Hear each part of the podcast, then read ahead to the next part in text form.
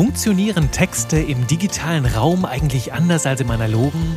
Und worauf sollte ich besonders achten, wenn ich Online-Texte schreibe? Diese Fragen lassen sich leicht beantworten. Schreibe für Menschen, sowohl analog als auch digital. Lass uns eintauchen, was das konkret bedeutet.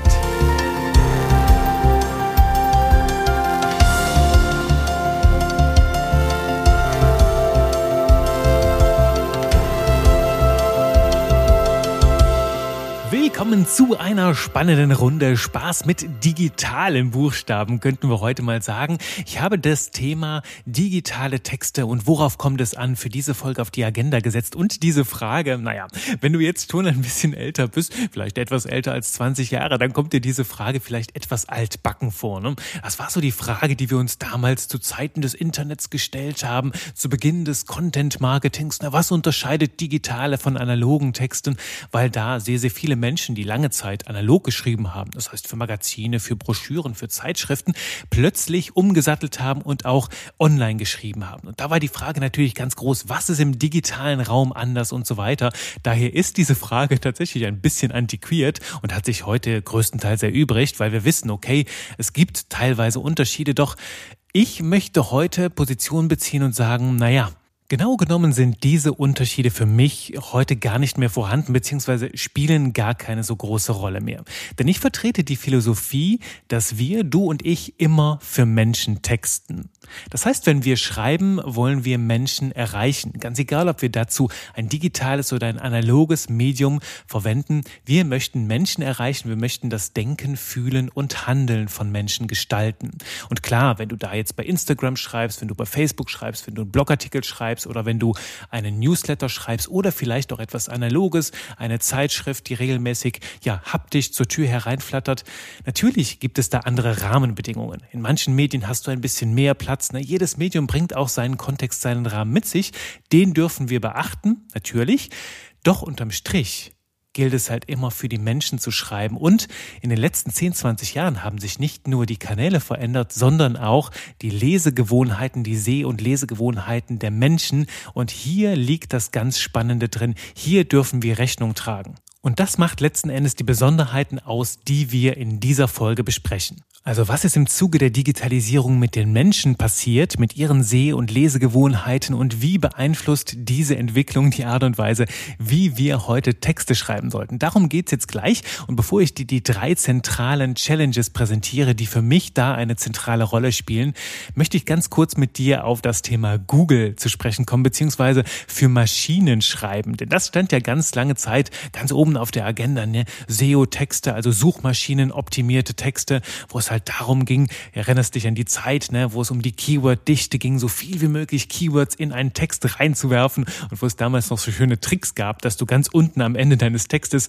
noch einen Text in weiß hinzufügst, wo dann noch ganz, ganz viele Keywords drin standen, die vielleicht die Maschine lesen konnte, aber die ja, für den Menschen halt gar nicht da waren. Und diese Zeiten sind Gott sei Dank vorbei. Und ich sage halt wirklich, diese Zeiten sind zum Glück vorbei, denn solche Texte sind für jeden menschlichen Leser eine absolut unzumutbare Frechheit. Darum bin ich auch persönlich froh, dass es damit vorbei ist. Und das war damals die Zeit, in der halt die Algorithmen ne, sehr, sehr viel gelernt haben. Die mussten sich erstmal ausbilden und heutzutage sind die zum Glück so intelligent, dass die hervorragende Texte sehr, sehr stark von schwachen Texten unterscheiden können. Und das ist ein Segen, denn die unterstützen uns jetzt natürlich dabei, die Suchalgorithmen mit unserem hochwertigen Texten auch nach vorne zu kommen. Denn das Ziel von Google ist es nicht, die Texte zu finden mit den meisten Keywords drin, sondern die Texte zu finden, die den Menschen zufriedenstellende Antworten auf ihre Fragen präsentieren.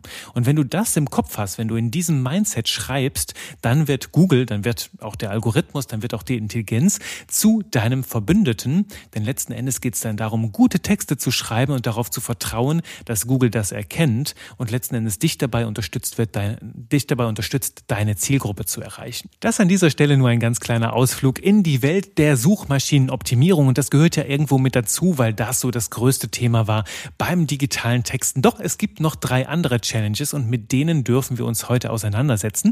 Und die erste Challenge bei diesem Ganzen ist die sehr, sehr geringe Aufmerksamkeitsspanne. Das ist Challenge Nummer eins. Denn wir stehen heute in unserem Alltag sehr, sehr häufig unter Druck. Ich merke das auch in meinem persönlichen Umfeld. Viele Menschen fühlen sich getrieben, haben nur noch wenig Zeit für sehr viele Aufgaben. Sie haben keine wirkliche Geduld mehr und sind, ja, sind es müde von diesem ganzen Grundrauschen um, um sich herum überhaupt noch ihre Aufmerksamkeit auf eine Sache zu fokussieren. Und man sagt ja halt auch, dass unsere Aufmerksamkeit als Mensch, unsere Aufmerksamkeitsspanne heute geringer ist als die eines Goldfisches. Und das, ja, lässt ja ganz schön tief blicken. Ich weiß nicht, woher diese Studien kommen. Doch, wenn ich mein Umfeld so betrachte, dann habe ich wirklich den Eindruck, hey, da ist was dran. Und was bedeutet das nun für unsere Texte, wenn die Menschen immer weniger Zeit haben, ihre Aufmerksamkeitsspanne immer, immer kürzer ist? Nun, unterm Strich bedeutet das, dass wir unsere Texte, unsere Informationen in Häppchen servieren dürfen. Also wie so ein nettes Amüsgöl, also so kleine Appetithäppchen, die vorab gereicht werden, die du so mit den Fingerspitzen einfach mal aufgabeln kannst und mit einem, mit einem Schnappen im, im Mund, in deinen Mund befördern kannst und genießen kannst. Genau so sollten gute Texte sein. Das heißt, kennst du vielleicht auch schon unter dem Stichwort Stichwort snackable Content. Das heißt, wir verpacken den Content so, dass es wie ein kleiner Snack ist zwischendurch. Für uns bedeutet das, dass wir ein ganz, ganz besonderes Augenmerk auf Strukturen von Texten legen, dass die übersichtlich sind, dass die eine ganz klare Logik haben, damit das Lesen und Erfassen der Infos möglichst leicht geht. Die Art und Weise, wie wir Informationen präsentieren, also schön, übersichtlich, strukturiert, hat einen ganz gewaltigen Einfluss, ja, wie die letzten, die Infos letzten Endes bei den Menschen ankommen und dann halt auch äh, ihre Aufmerksamkeit erregen, ihre Aufmerksamkeit wecken. Das heißt, eine gute Präsentation gehört dazu und ein ganz, ganz klarer Fokus. Denn wenn wir portionieren, bedeutet das auch, dass wir uns ganz klare Gedanken gemacht haben, was wir sagen wollen, wie wir es sagen, damit die Menschen uns möglichst leicht folgen können. Das heißt, möglichst möglichst klare Strukturen mit einem klaren Fokus, um es den Menschen so leicht wie möglich zu machen. Und da sind wir bei der Challenge Nummer zwei. Wir werden heute immer bequemer und immer oberflächlicher. Und das ist eine ganz klare Ableitung aus der ersten Herausforderung, damit zu, zu viel Druck, zu wenig Zeit, geringe Aufmerksamkeitsspannen. Wir wollen es uns deswegen bequem machen. Also wir wollen irgendwie das ausgleichen, indem wir nicht ganz so viel Energie dann verwenden und sehr, sehr viel oberflächlicher werden. Das heißt, wir steigen gar nicht erst tief in die Sachen ein, sondern behandeln alles nur auf oberflächlicher Ebene. Und ich beobachte das heute auch noch bei mir selbst, wenn ich so ähm, Artikel lese, die sich am Anfang sehr, sehr viel Zeit nehmen, ne? ein Thema großartig auszuschmücken, erstmal einen Kontext darzustellen, um dann erst allmählich tief einzusteigen. Da werde ich nervös und manchmal werde ich auch so ein bisschen sauer, weil mich das nervt, nicht direkt auf den Punkt zu kommen. Und früher gab es das halt sehr, sehr viel mehr, dass du dir die Zeit nehmen konntest und auch von Leserinnen und Lesern erwarten konntest, dass sie erstmal in den Text eintauchen, ne? dir einen Vertrauensvorschuss geben, zu wissen, sie werden werden schon irgendwann das kriegen, wonach sie suchen und dann erstmal deinen Gedanken folgen. Doch heute ist das anders. Wir haben sehr, sehr viel geringere Chancen, die Menschen wirklich zu, für uns zu gewinnen, weil die Oberflächlichkeit einfach da ist und die Menschen sehr viel bequemer sind. Und Tiefgang, also dass sich Menschen wirklich 10, 15, 20, vielleicht 30 Minuten einem Text widmen, das tun sie nur dann, wenn sie wirklich überzeugt sind, dass es das auch wert ist. Und hier kommen wir auch ganz schnell zur Lösung dieser Challenge. Also dadurch, dass die Menschen bequemer und oberflächlicher werden, steigen sie nicht mehr so schnell tiefer in die Texte ein. Das heißt, wir dürfen an an allen Ecken immer wieder neugierig machen, immer wieder aufs Neue die Aufmerksamkeit wecken, Reize setzen, damit sie weiterlesen. Das heißt, wir dürfen den Text wirklich immer am Leben halten und am besten so pointiert, so schnell auf den Punkt formulieren, dass jeder Mensch sofort versteht, dass sofort klar ist, dass das, was ich anbiete, auch wertvoll ist für dich. Das heißt, immer wieder herausarbeiten, was habe ich davon, warum sollte ich jetzt weiterlesen? Und das ist eine ganz, ganz große Herausforderung an dein texterisches Können, weil es da natürlich auch auch um Handwerk geht. Wie schaffe ich das, einen Sog zu erzeugen? Ja, der die Menschen von der Headline, also von ganz am Anfang des Textes durch den ganzen Text hindurchzieht und am besten, ja, so elegant, dass sie gar nicht mehr merken, dass sie lesen. Das zeichnet richtig, richtig gute Texte heutzutage aus. Also die Texte, die den Menschen reinsaugen, damit er von der Oberflächlichkeit in den Tiefgang kommt und sich sagt, ja, das, was hier im Text steht, das ist wertvoll für mich. Hier investiere ich jetzt meine wertvolle und knappe Zeit. Zusammengefasst bedeutet das also jetzt aus Lösung 1 und Lösung 2, schreibe sehr strukturiert, also in sehr, sehr klarer Gliederung, damit sich für deine Zielgruppe sehr schnell erfassen lässt, worum geht's, was steht wo, welche Fragen beantwortet der Text und auch die Menschen deiner Struktur folgen können. Und die andere Sache ist, mach an allen Stellen deines Textes klar, bring sofort auf den Punkt in Zwischenüberschriften, in Überschriften, worum geht es, warum sollte ich hier überhaupt lesen, warum ist das hier genau wertvoll für mich und was was habe ich davon, wenn ich weiterlese? Also wirklich die Menschen dazu, ähm, dazu einladen, dir ihre Zeit zu schenken und den Tiefgang zu wahren.